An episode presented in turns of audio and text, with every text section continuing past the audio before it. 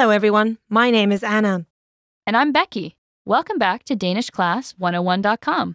This is Pronunciation, Lesson four, Regional Accents in Denmark. How's it going, listeners? Are you getting the hang of Danish pronunciation? We hope so. This time, we're going to go over some regional variations in pronunciation. Up until now, you've learned that Danish has a set number of consonants and vowels, twenty consonants, nine vowels, and quite a few compound consonants and vowels. Right, but we also want to tell our listeners that depending on where you go in Denmark, people may say things differently.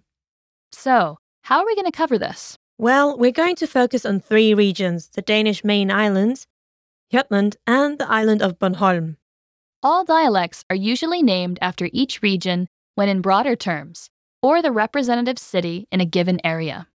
The three main dialects are Insular Danish, Jutlandic, and Bornholmian, or Eastern Danish. Because of a very homogeneous national speech norm, Danish only has one regional speech norm, which is Standard Danish. This is based on the written language, which was in turn based on dialects spoken in and around the capital. Places where you can hear Standard Danish spoken include Aarhus and Ribe.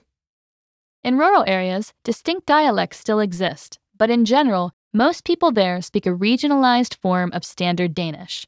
Switching between this and a distinct dialect is very common in those areas. Okay, now let's talk about the differences in the sound system and grammar. Here's a basic one. The word for I can actually change. This word, which is jeg, in Standard Danish, can often become je when pronounced in Jutlandic. There's also a tendency to pronounce ø in words as or instead of ø in Standard Danish. Northern Jutlandic dialects have voiceless variations of V and J when combined with H at the beginning of a word and become ø or ø. Oh, interesting. It's not as confusing as I thought it would be. Right? There is confusion, though, between several vowel phonemes in general because the contemporary Danish language is experiencing a merger of more of these. Vowel allophones and diphthongs are also undergoing developments, especially among younger Jutlandic Danish speakers. New so-called Jutlandic regiolects, though, are identical to the Standard Danish in many aspects, but differ primarily with a distinct accent. So how about the st that we just covered in the previous lesson? How does that work in the different dialects? The st is absent in most Southern Danish dialect because of the greater influence of Low German in that area. That's why it can sometimes be difficult to understand what is being said if someone, especially in the southern rural area, does not switch to regionalized Standard Danish. Even for a Danish native speaker? Yes. Interesting, but not comforting to hear at all.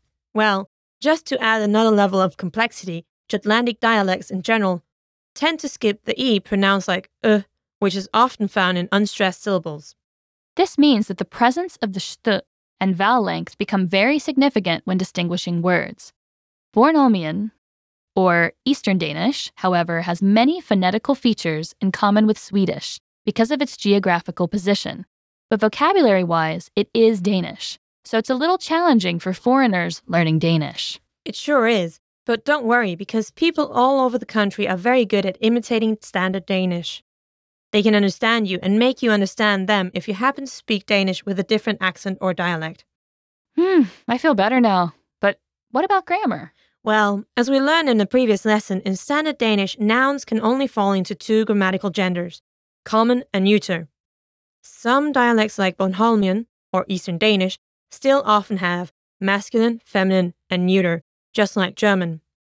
And in dialects spoken mainly in the western part of Jutland, the definite article even goes in front of the noun. That must sound kind of odd. It does, but that's just one of the charms of Western Jutlandic dialect. Another one is, instead of having two articles depending on which gender the noun has, the definite article put in front of words is always ø. So the boy, which in Standard Danish would be dreng, becomes ødreng. So if I want to say the house, it would be et hus in Western Jutland? Exactly. Very nice. Additionally, some dialects are only with one gender and even lack the definite article completely. Another Jutlandic tendency is not using the reflexive pronoun sin, meaning his or her, when referring to the subject of a sentence.